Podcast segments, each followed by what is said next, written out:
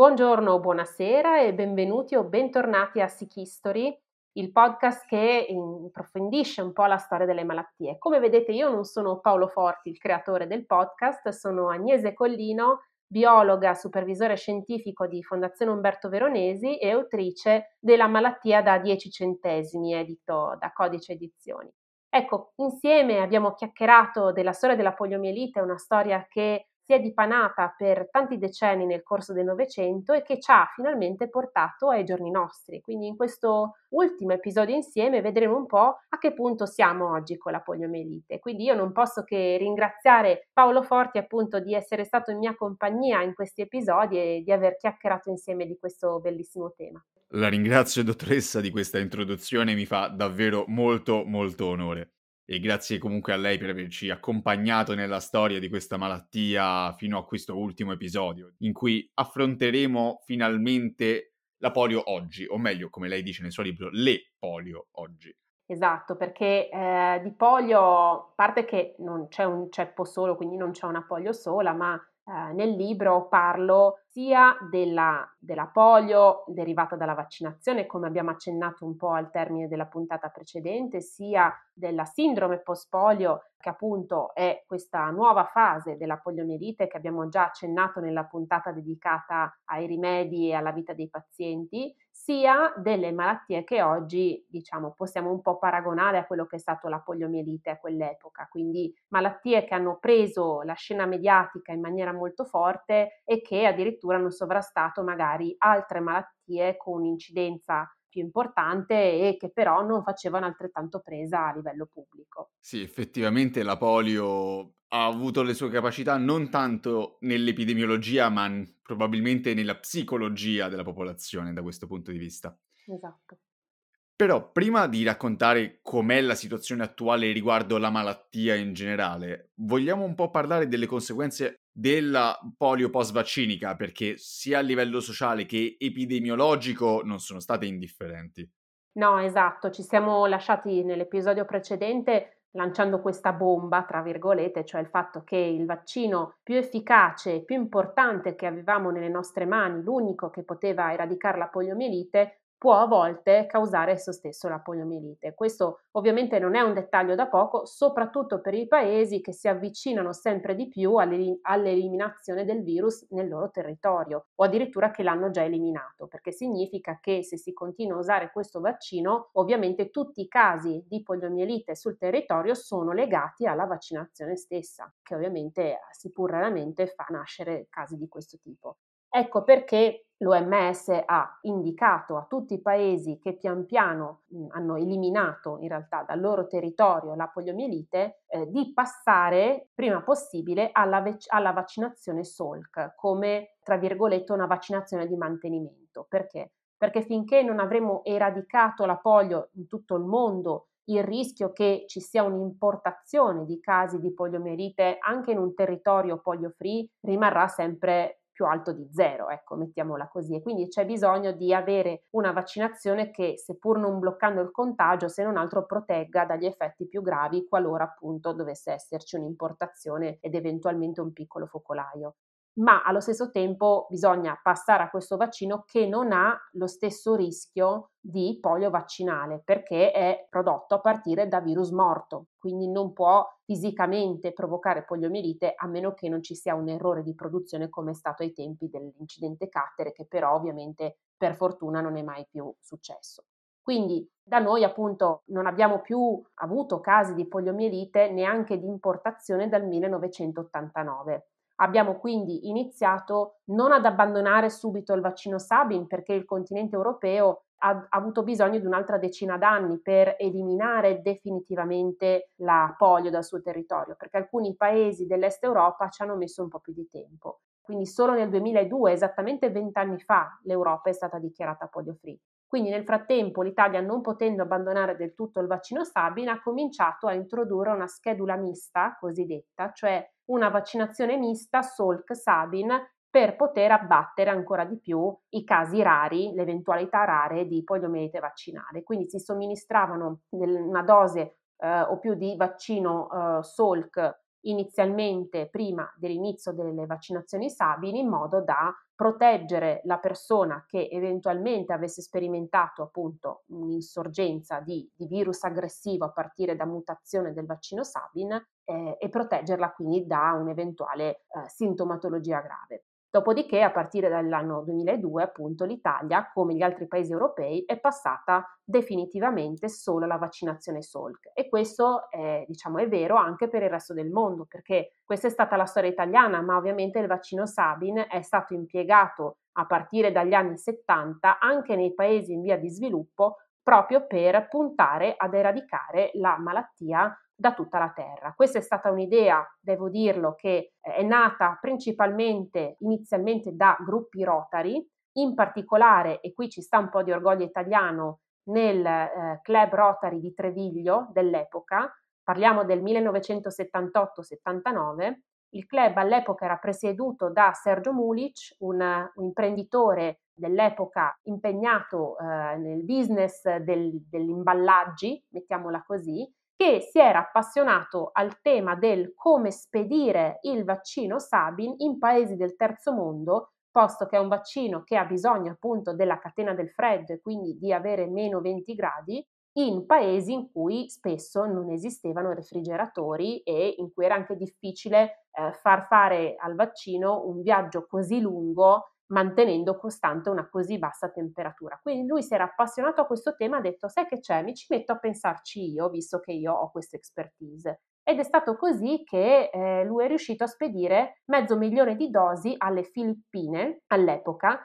che era il paese che da solo contribuiva a oltre metà dei casi di poliomielite del continente asiatico. Pensate un po' quanto era diventata grave la polio nei paesi in via di sviluppo rispetto a quelli occidentali. Ed è stato così che eh, inizialmente eh, il Rotary International ha fatto sua questa causa, ovviamente allargando sempre di più le dimensioni di questo sforzo e puntando a eradicare la poliomielite entro l'anno 2000 e dopodiché l'OMS stessa ha preso a cuore questa causa e l'ha fatta sua, con anche diciamo l'unione di altre realtà importanti, UNICEF, Bill e Melinda Gates Foundation, insomma altri partner privati e pubblici di rilevanza internazionale, uniti in questo sforzo perché ci si era resi conto che la poliomielite poteva essere un ottimo obiettivo di eradicazione, posto che non è una malattia zoonotica, cioè non è una malattia che può avere un serbatoio animale come per esempio il Covid-19 e quindi eh, vivendo solo negli esseri umani può effettivamente essere del tutto eliminata con le vaccinazioni che abbiamo a nostra disposizione,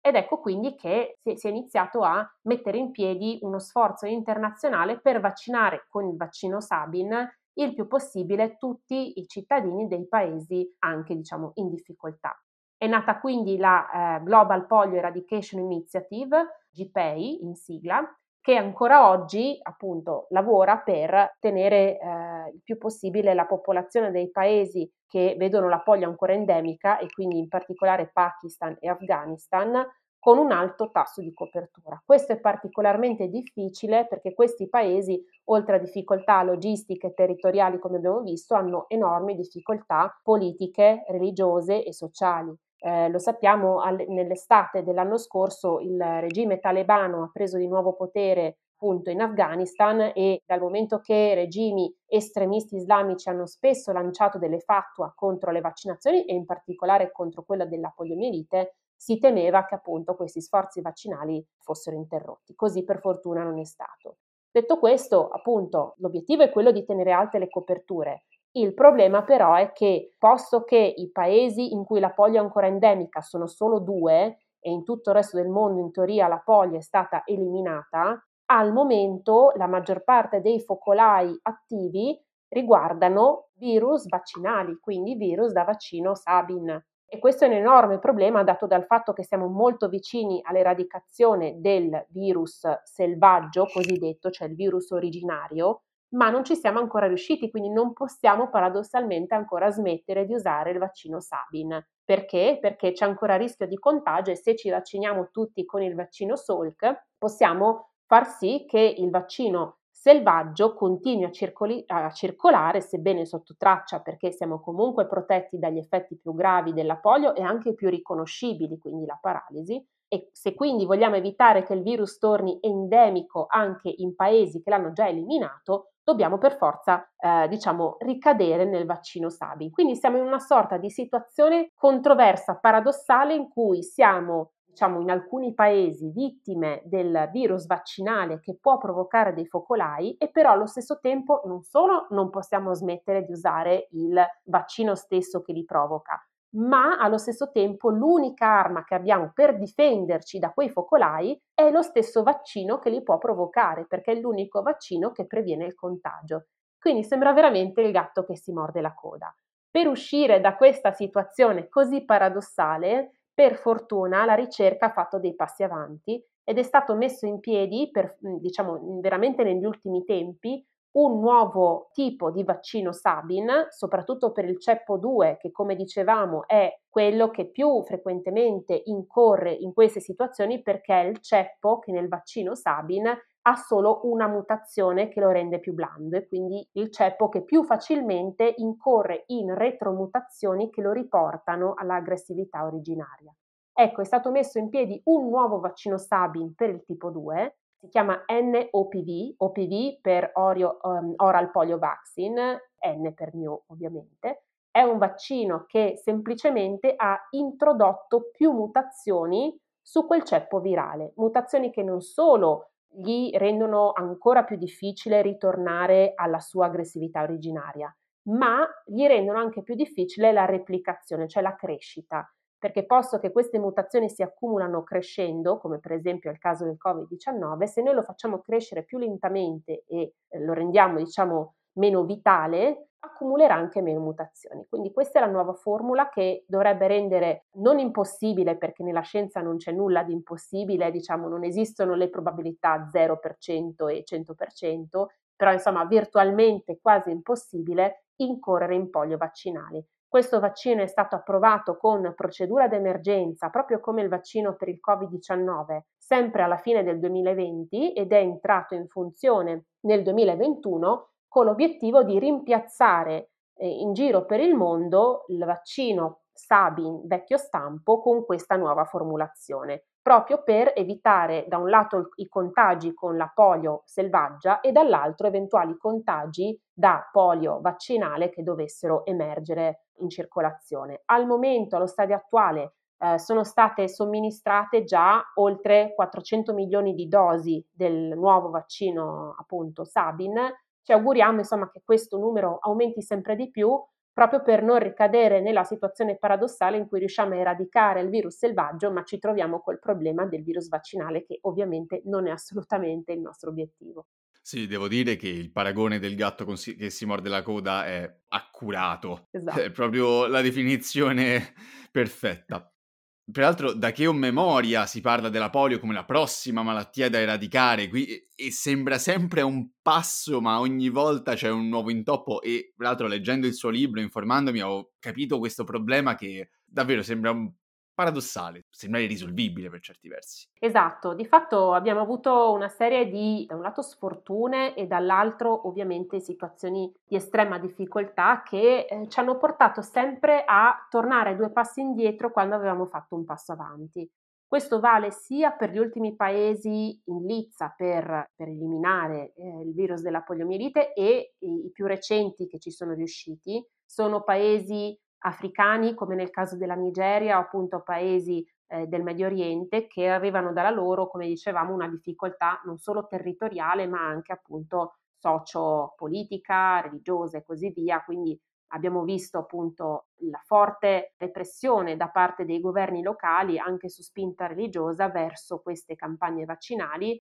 con attentati terroristici, omicidi verso i volontari vaccinatori nei diversi paesi, perché in questi paesi la vaccinazione avviene porta a porta con volontari che eh, appunto sono esposti a qualsiasi tipo di, di, attentato. E tra l'altro, appunto, dicevamo poco fa, eh, il governo talebano che è salito in Afghanistan, per fortuna non ha bloccato la vaccinazione polio eh, sul suo territorio e anzi ha chiesto alle realtà che già se ne occupavano di continuare con il loro sforzo rendendo loro accessibili anche alcuni villaggi che fino a quel momento eh, non, non erano riusciti ad essere coperti dalla vaccinazione polio. e però solo pochi mesi dopo, a febbraio, c'è stato un attentato in cui sono morti otto volontari vaccinatori per la poliomielite da parte sempre di entità religiose estreme, quindi è un problema che continua ad esserci nonostante magari anche l'avvallo dal governo centrale. Oltretutto abbiamo avuto nel frattempo una pandemia di mezzo che eh, insomma non ha facilitato i lavori anche perché nei primissimi mesi di lockdown ovviamente le iniziative vaccinali contro la poliomielite sono state fermate per evitare che questi volontari vaccinatori fossero loro stessi veicolo di contagio da porta a porta. E inoltre le, i, i, fondi eh, della GPEI, della Global Polio Eradication Initiative, sono stati eh, dirottati inizialmente verso eh, gli sforzi contro il Covid-19, perché in quel periodo ce n'era un estremo bisogno. Quindi le eh, iniziative di vaccinazione contro la polio sono poi riprese mesi dopo, giustamente, ma c'è un ritardo ovviamente che si, si è fatto fatica, si fa fatica a colmare. Oltretutto, negli ultimi tempi, forse vi sarà capitato di leggere sui giornali, ma c'è stata una recrudescenza di poliomielite in alcuni paesi che non vedevano più la polio da decenni. Abbiamo avuto un 2021 molto fortunato in cui abbiamo avuto un totale di sei casi di poliomielite in tutto il mondo. Questo probabilmente è il numero più basso che abbiamo mai visto nella nostra storia ed è dovuto con buona probabilità al fatto che le, le iniziative per contrastare la diffusione del Covid-19 e la maggiore igiene per esempio delle mani e il distanziamento sociale hanno fatto circolare meno il virus della poliomielite, quindi un side effect, un effetto collaterale gradito anche per la diffusione di questo virus.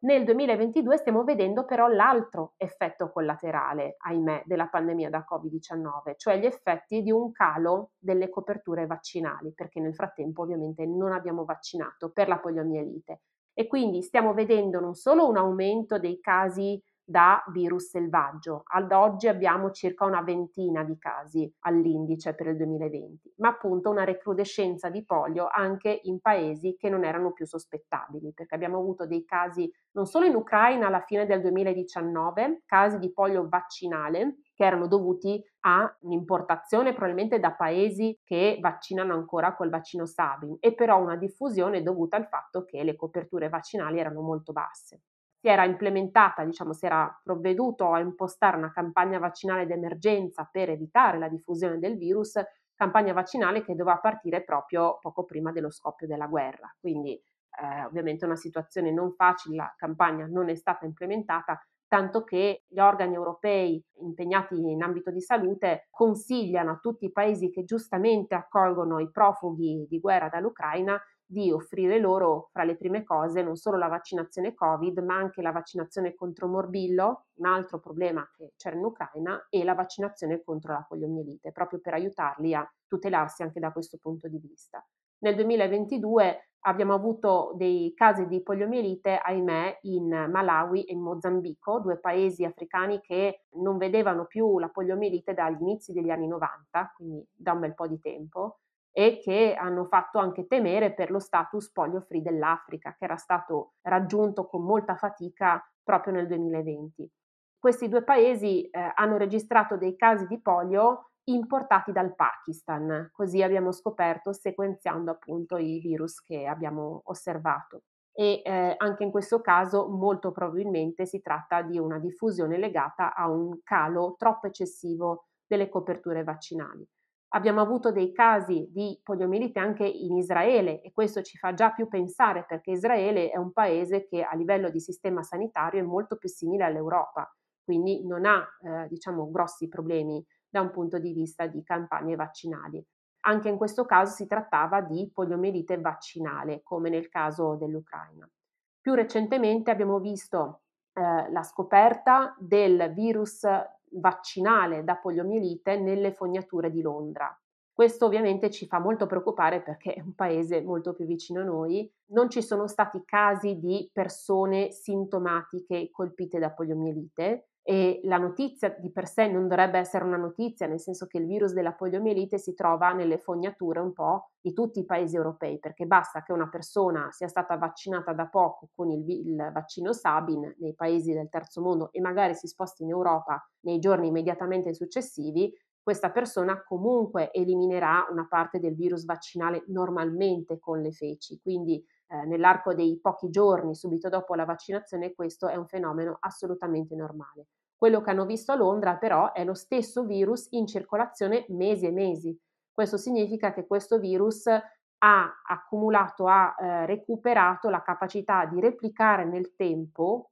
e quindi diciamo un po' eh, il passo d'inizio per arrivare ad essere anche più aggressivo, più virulento. Quindi questo è un campanello d'allarme, tanto che a Londra appunto hanno messo in piedi una campagna vaccinale d'emergenza per recuperare sui tassi vaccinali che anche da loro sono molto calati. L'ultimo, l'ultima notizia in questo frangente molto preoccupante è stata a carico della, dello Stato di New York, quindi Stati Uniti, in cui un ragazzo di circa 20 anni non vaccinato è rimasto paralizzato poco prima dell'estate proprio a causa della poliomielite. Poliomielite che lui ha contratto sicuramente per una circolazione del virus, anche in questo caso virus vaccinale, ma lui non era stato in paesi del terzo mondo e non aveva avuto contatti con nessuno, quindi questo virus probabilmente circolava sotto traccia. Tanto che le autorità del, dello Stato di New York hanno campionato, effettuato campionamenti fognari per evidenziare dove questo virus fosse in circolazione e hanno trovato casi positivi di campionamenti in cinque contee diverse del paese, dello stato di New York, tanto che è stata dichiarata quest'estate lo stato di emergenza nel paese di New York per poliomielite per poter procedere con una campagna d'emergenza vaccinale per, per aumentare le coperture in maniera più spedita. Tenete presente che in alcune contee eh, di New York la copertura vaccinale è crollata addirittura al 60%, quindi percentuali veramente molto basse. Teniamo però anche presente che si tratta di vaccino Salk, quindi di un vaccino che comunque non eh, previene la circolazione del virus, previene al massimo appunto casi come quello di questo sfortunato ragazzo eh, di paralisi e di sintomi così gravi. Quindi diciamo sicuramente questi sono tutti i campanelli d'allarme che ci stanno dicendo da un lato che probabilmente dobbiamo muoverci a eradicare questo virus e nel frattempo non dobbiamo dimenticarci dell'importanza di mantenere alte le coperture per la poliomielite. Dall'altro ci indica il fatto di dover mantenere assolutamente forte la sorveglianza ambientale per questo virus che esiste anche in Italia, ovvero da un lato il campionamento fognario per evidenziare la circolazione del virus, dall'altro la segnalazione obbligatoria di tutti i casi di paralisi per qualsiasi motivo, in modo che in maniera molto veloce si vada poi ad effettuare analisi su questi soggetti per vedere se la paralisi è dovuta a poliomielite o ad altre cause possibili. Ecco quindi che l'ultimo campanello d'allarme è per l'implementazione di questo nuovo vaccino OPVN, tra virgolette, quindi quello di nuova generazione che abbiamo visto poco fa, nelle procedure d'emergenza dei diversi paesi qualora si evidenziasse un nuovo focolaio di poliomielite. In quelle situazioni è necessario provare a implementare questo vaccino per prevedere delle campagne d'emergenza che da un lato prevengano la diffusione di questi focolai e dall'altro evitino l'insorgenza di casi di poliomielite vaccinale. Va bene, dottoressa, effettivamente la lotta alla polio, appunto, la descrizione di questa malattia è perfetta, ovvero due passi avanti, un passo indietro, siamo sempre in bilico, la malattia che tiene in bilico, sia da un punto di vista fisico che da un punto di vista forse psicologico in generale. Ma quindi, come domanda finale alla fine di questa serie, le, le chiedo questa cosa. Secondo lei, cosa ha reso la polio così particolare, così non dico preponderante, ma a fronte di una malattia che per meri numeri, possiamo dire, per uh, mera statistica, non è una pandemia nel senso stretto del termine, ovvero per quanto diffusa non è una malattia che causa decine di migliaia di morti, non è una, non è una malattia rapida, per esempio, è una malattia stagionale, nonostante tutte queste particolarità che normalmente non la renderebbero forse così centrale, così famosa, cosa è riuscita a metterla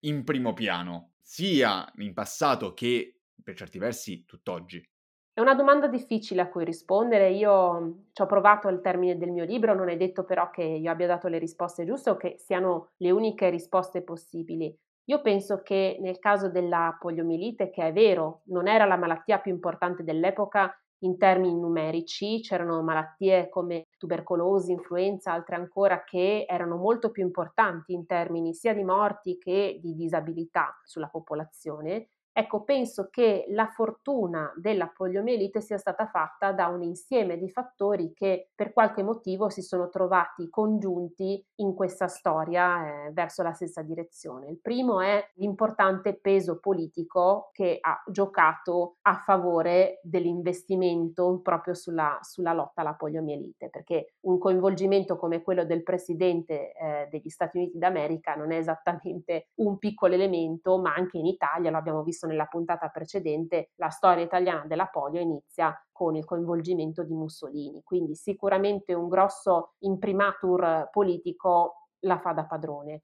E eh, il secondo elemento, secondo me, è l'attenzione comunicativa, quindi della stampa, dei mezzi di informazione, che in parte discendono appunto anche dal coinvolgimento politico, in parte eh, derivano appunto da, da, una espressa scelta comunicativa. Quando una testata giornalistica o più testate decidono di parlare di quella malattia, di fatto indirizzano, vuoi o non vuoi, l'attenzione del pubblico. E il terzo elemento inanellato a questo secondo è eh, diciamo, l'importanza, l'impatto da un punto di vista visivo ed emotivo di questa malattia, perché sicuramente la poliomielite e quindi l'immagine del bambino dentro il polmone d'acciaio fa molta più impressione rispetto al tisico che tossisce in un sanatorio in Svizzera o comunque in mezzo ai monti. Sicuramente il fatto che si trattasse di una malattia che colpiva soprattutto bambini, che li riduceva a una disabilità anche permanente o addirittura a una vita condannata all'interno del polmone d'acciaio che sembrava una bara di metallo, era una, era una malattia che aveva un enorme impatto pubblico. Tutti i cittadini dell'epoca sapevano cos'era un polmone d'acciaio, sapevano che forma aveva, nonostante che fosse una macchina che molto probabilmente quasi nessuno all'epoca aveva visto perché erano macchine che erano chiuse dentro reparti specifici eh, degli ospedali, in, nei reparti insomma di, di malattie infettive. Quindi sicuramente era una malattia che restava fissata nella mente di tutti in un'epoca in cui avere figli, allargare la famiglia, avere figli sani era estremamente importante, era l'epoca del boom economico, quindi anche questo ha giocato. Io penso che questi tre fossero gli elementi principali che hanno un po' fatto la ricetta della poliomielite e penso che siano elementi che valgono un po' anche a prescindere dall'epoca e che ci dicono tanto appunto di come noi pensiamo, di come ragioniamo e di come formuliamo le nostre scelte, non solo in politiche sanitarie, ma un po' in, per quanto riguarda tutte le politiche e gli investimenti. E eh, nel libro mi spingo un po' oltre e mi chiedo se sia giusto che appunto si debba scegliere, si debba avere la libertà di scegliere anche una malattia che non è quella preponderante, quella più impattante economicamente, numericamente in un paese. E eh, io penso che al di là delle considerazioni etiche, appunto, che non lasciano spazio a una risposta giusta o sbagliata, più che altro non sia possibile fare altrimenti, nel senso che una storia come quella della poliomielite non sarebbe stata possibile, non sarebbe arrivata a un tale livello di successo se non ci fosse stato il coinvolgimento forte emotivo di tutta la cittadinanza, perché se oggi siamo a un passo dall'eradicazione della malattia è perché tutti hanno deciso di indirizzare verso un obiettivo comune investimenti economici, tempo, sforzi, attenzione mediatica e questo non sarebbe possibile per una malattia che non coinvolge in maniera così forte, così diretta, così eh, anche proprio emotiva, sentimentale le persone di tutto il mondo. Quindi io penso che una storia come questa abbia da insegnarci anche che gli obiettivi non sono sempre quelli che sulla carta eh, sono i più pesanti, sono quelli che riescono a coinvolgere di più i cittadini. Questo è anche un po' un monito forse alle istituzioni perché eh, se proprio vogliamo indirizzare gli sforzi verso gli obiettivi più pesanti da un punto di vista numerico, dobbiamo saper coinvolgere emotivamente i cittadini e non solo far capire loro razionalmente perché quelli debbono essere i nostri obiettivi, ma anche coinvolgerli umanamente in questo sforzo che deve necessariamente essere collettivo per poter portare a un risultato.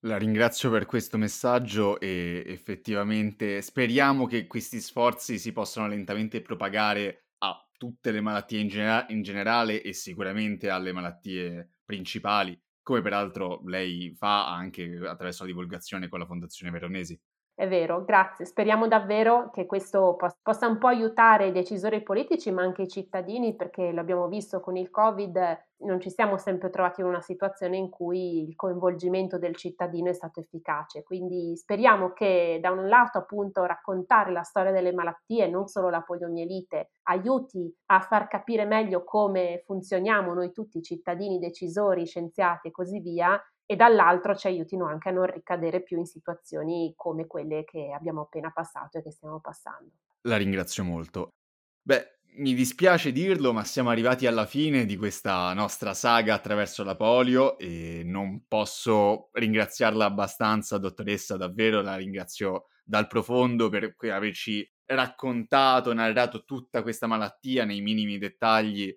e davvero la, la ringrazio. Spero di rivederla il prima possibile col suo prossimo libro, magari. No, è stato veramente un piacere eh, stare qui e chiacchierare con, con, tutti voi e anzi sono io a ringraziarvi per, per, lo spazio qui su questo bellissimo podcast che tra l'altro seguivo da prima, quindi sono ancora più contenta e onorata di fare parte e eh, non so se e quando uscirà un prossimo libro, mi è già stato chiesto più volte, sto meditando un po' sulla prossima storia eventualmente da raccontare, vorrei mantenermi nell'ambito della storia delle malattie, quindi sicuramente quello che è sicuro continuerò a seguire questo podcast per avere tante ispirazioni sulle prossime belle storie da raccontare e da non dimenticare. Noi siamo qua ad aspettarla, sappia questo. Ci sarò. Ottimo. Grazie ancora dottoressa e beh, alla prossima puntata per certi versi, anche da ascoltatrice. Alla prossima, sicuramente. Sono curiosissima. Ringrazio anche gli ascoltatori e spero che la puntata vi sia piaciuta. Abbiamo quindi terminato questa lunga serie sulla polio che spero vi abbia appassionato tanto quanto ha appassionato me. Dalla prossima puntata cambiamo però argomento e torneremo su una malattia molto più familiare per noi e cambierà un pochino anche il formato delle puntate, vedrete. Vi ricordo che il podcast ha un'omonima pagina Instagram su cui potete contattarmi per qualsiasi cosa. Vi ringrazio di nuovo e alla prossima puntata di Sick History.